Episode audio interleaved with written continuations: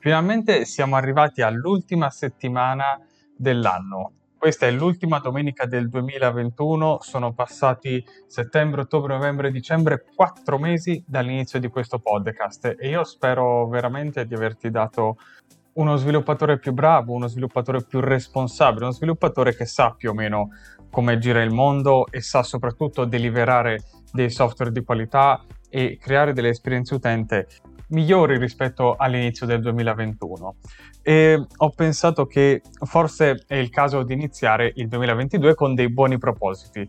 Noi dei buoni propositi non ce ne facciamo niente, ce ne facciamo qualcosa di più di una bella checklist sul come diventare uno sviluppatore migliore nel 2022. Questa può servirti tanto se sei un nuovo iscritto a questo podcast, tanto se mi segui da un pochino di tempo. E se sei un nuovo iscritto, eh, tanto piacere, io sono Lorenzo, sono uno sviluppatore senior e ho aperto questo podcast per condividere un pochino delle mie esperienze quotidiane e un poco di quello che penso del mondo dello sviluppo, per cercare di fare la differenza rispetto a tutte le scuole che ti raccontano, ti insegnano giustamente la tecnologia, ma nessuno ti insegna come si sta nel mondo, come si lavora e soprattutto nessuno ti insegna come si crea una struttura software.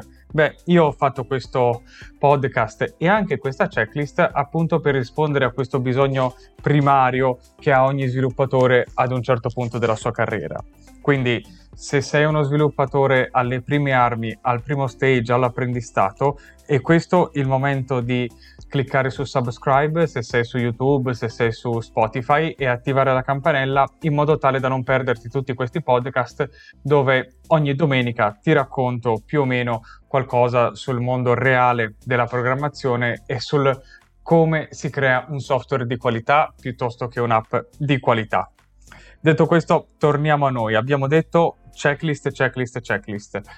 Nel 2022 è importante fare focus su due grandissimi aspetti. Il primo è quello della competenza tecnica e il secondo è quello del sapersi vendere piuttosto che del sapersi presentare, dico io se uno ha una grande competenza tecnica ma non si sa presentare, non andrà mai avanti nella vita. Viceversa, se uno si sa presentare e non ha competenza tecnica, sta fondamentalmente eh, truffando chi gli sta davanti. E a un certo punto questa truffa, stai tranquillo che verrà fuori. Detto questo, partiamo dalle cose più semplici, o almeno quelle che per me personalmente come sviluppatore sono più semplici, ovvero le competenze di tipo tecnico cosa secondo me bisogna fare nel 2022 per essere degli sviluppatori migliori? Allora, io direi che la prima cosa è aprire un repo GitHub, punto 1, e creare un piccolo gestionale da zero, full stack. Ogni sviluppatore deve imparare a creare un'applicazione full stack. No way da questo punto di vista, altrimenti non sappiamo neanche dove siamo nel mondo. Poi, punto numero due, direi che la cosa importante è creare sempre una piccola applicazione, ma di tipo macchina stati. Questo termine macchina stati, quando l'ho visto per la prima volta, è stato un grande punto interrogativo ed è per questo che devi affrontarlo. Che cos'è una macchina stati? Altro non è che un just it, dove un ordine passa per una serie di step e questi step devono essere in qualche modo formalizzati all'interno di un DB ma eh, di questo forse ne parlo in un podcast. Adesso l'importante è fare questa checklist. Abbiamo detto quindi creare un gestionale, creare una macchina stati e se hai fatto co- queste due cose, allora puoi finalmente cercare di creare per esempio un piccolo e-commerce che unisce le due cose. Ecco che alla fine del 2022 ti trovi con tre progetti che coprono secondo me un po' il 90% degli applicativi eh, almeno sul territorio italiano. Quindi hai un gestionale, una macchina stati e casomai un e-commerce che puoi mettere tranquillamente free su GitHub. Hai bisogno per esempio di un'ispirazione sul front-end? Perfetto, c'è Frontend Mentors dove ci sono delle interfacce molto belle da copiare e inoltre se paghi l'abbonamento ti fanno anche scaricare i, i file grafici, gli artefatti e tutte le iconcine. Punto numero 4 aggiungi una nuova tecnologia ad ogni progetto. Questo cosa vuol dire? Vuol dire che se io devo creare in questo 2022 tre progetti, quindi un gestionario, una macchina stati e un e-commerce, allora per ogni progetto vado ad aggiungere una tecnologia che non conosco. Queste potrebbero essere, per esempio, un database NoSQL, delle code Kafka, una cache Redis, per esempio, oppure, e qui arriviamo ad un altro punto che per me è veramente importante, cerchiamo di fare il deploy di questi progetti in qualche ambiente che non siano le pipeline di Netlify oppure un qualcosa di già prefatto. Questo perché te lo dico? Perché nel mondo reale non esiste Netlify, non esiste uh, un sito dove tu carichi il tuo codice e lui fa il deploy per te. Ci sono tanti step che bisogna seguire e che tu sia un front-end developer, un back-end developer, un DevOps developer, un developer di qualsiasi genere, devi assolutamente sapere come si fa il deploy. E io personalmente ti consiglio di andare a fare un deploy per esempio sul cloud. Io ti ricordo che tutti i cloud, quindi sia AWS che eh, Google che Azure, ti danno un anno gratuito sui loro sistemi più una serie di tecnologie che sono gratuite per sempre. Quindi perché privarsene, io dico? Immagina tu alla fine di quest'anno con un gestionale, un tipo Just Eat e un e-commerce deployati per esempio su tre cloud diversi, Google, AWS piuttosto che Azure, che puoi andare a inserire nel curriculum. A quel punto diventi fondamentalmente un mostro. Non serve più né il curriculum, non serve la lettera di presentazione, non serve il GitHub. Il tuo biglietto da visita è già online e sei già pronto per intraprendere una carriera in qualsiasi azienda tu voglia. A quel punto il colloquio tecnico non sarà più un problema perché ne avrai viste assolutamente di 101 di cose. E poi tra le tante cose trasversali avrai imparato a risolvere dei problemi che sono per esempio i problemi delle pipeline, i problemi del front-end, i problemi del back-end da solo. Quindi il problem solving è uno di quei punti che possiamo dare come checkati. Un'altra cosa che mi sono scritto in questa lista per il tuo 2022, cerchiamo, se sei un front-end developer soprattutto, ma anche un back-end, di abbandonare in toto il nostro amico JS in favore di, di TypeScript.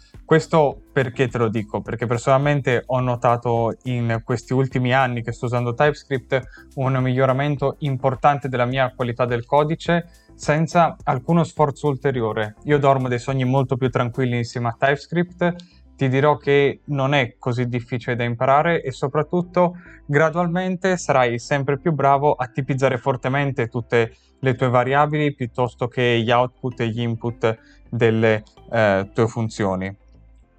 Oltre a questo, se non ne hai abbastanza dal punto di vista tecnico, io direi che possiamo anche inserire il fatto di imparare durante questo 2022 uno, uno solo, un nuovo linguaggio o di tipo front-end o di tipo back-end.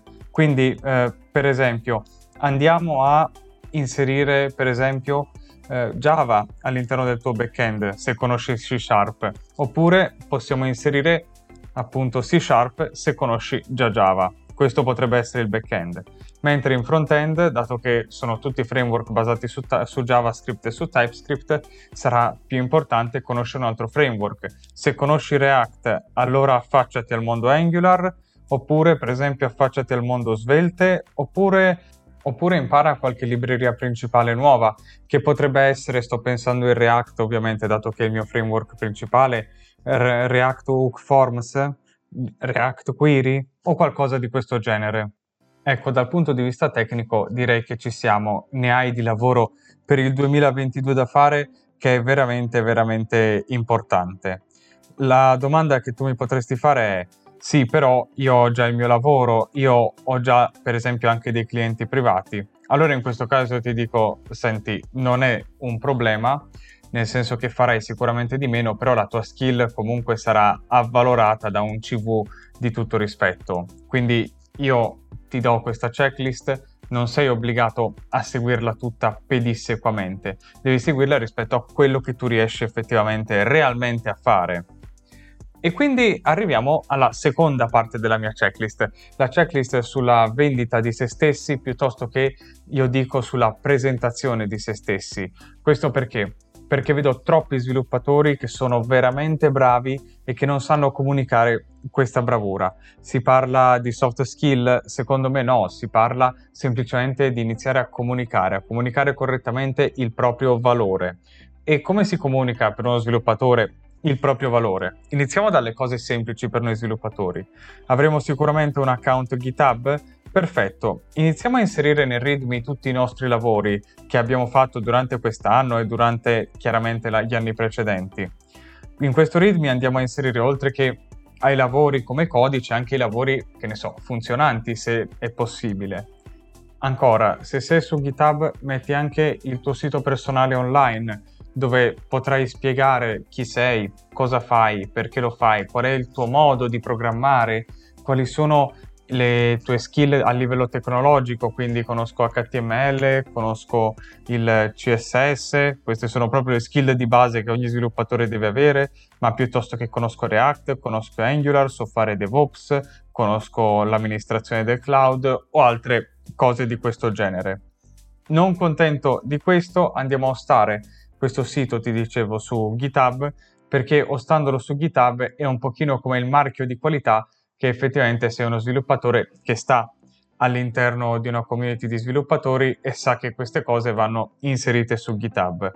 E mi aggancio a questo tema a cui io sono veramente tanto vicino, che è il tema della community. La community è fondamentale per noi sviluppatori per tenerci aggiornati su quelle che sono le nuove tecnologie oppure comunque quali sono i trend che adesso sta seguendo il mercato dello sviluppo o la community dello sviluppo.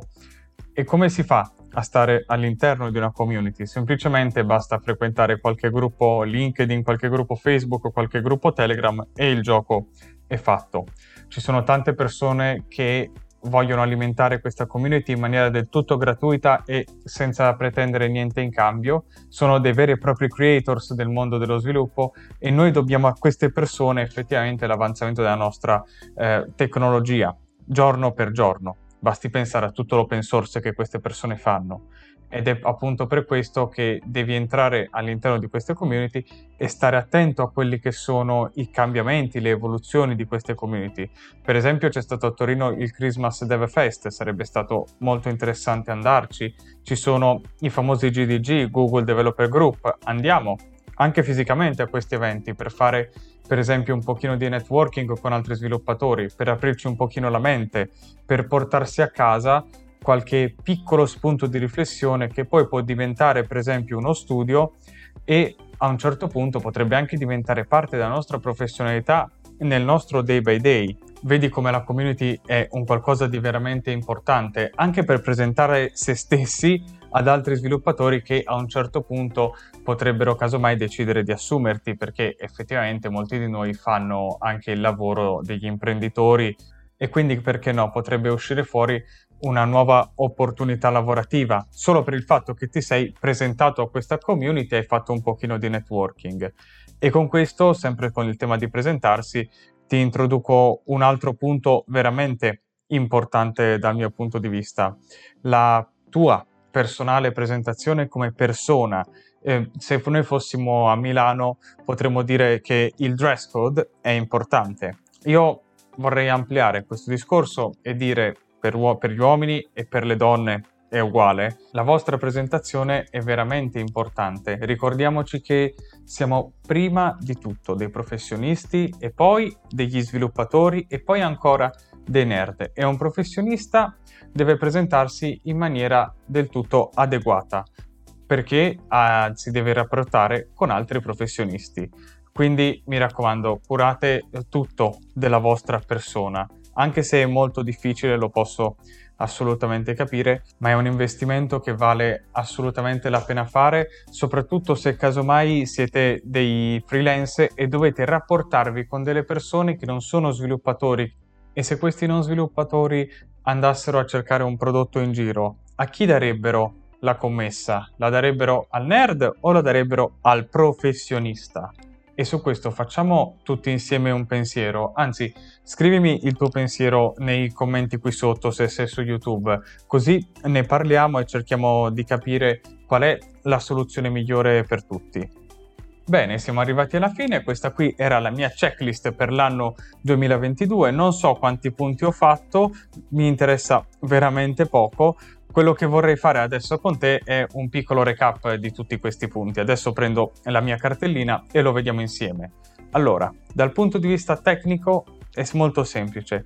Creiamo tre software, un gestionale, una macchina stati e un e-commerce. A questo punto questi tre software li carichiamo su tre cloud diversi che hanno per un anno il piano gratuito e andiamo a inserire tutto il codice su GitHub in maniera free. E quindi cerchiamo anche di inserire all'interno di ogni progetto una tecnologia che noi non utilizziamo. Così, dato che è un progetto che poi a un certo punto andrà online, siamo obbligati a capire effettivamente come funziona e a farla nostra come sviluppatori.